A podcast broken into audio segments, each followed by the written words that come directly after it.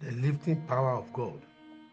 In the book of Prophet Jeremiah, chapter 52, verses 31 and 32 says, And it came to pass in the seventh and thirteenth year of the captivity of Joachim, king of Judah, in the twelfth month, in the five and twentieth day of the month, that Evil king of Babylon, in the first year of his reign, lifted up the head of Joachim, king of Judah, and brought him forth out of prison, and spake kindly unto him, and set his throne above the throne of all the kings and were that were with him in Babylon.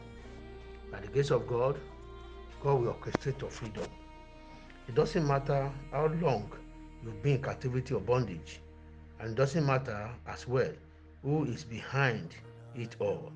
When God set to deliver you and to lift you, no one can stop him. He will even use your enemy to orchestrate your liberty and lifting.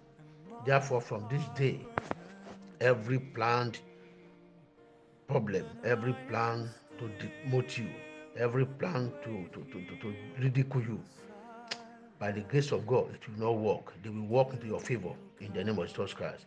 God will charge your so called enemy to orchestrate your freedom and lifting in the name of Jesus Christ.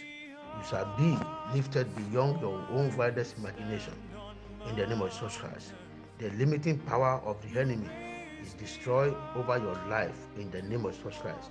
The power of God come upon you for your lifting in the mighty name of Jesus Christ. As Joachim spoke kindly with the king, so God will orchestrate people to speak kindly with you and lift you to your desired position. So shall it be for you. You will not retrogress, but will begin to go forward. In Jesus' mighty name, amen.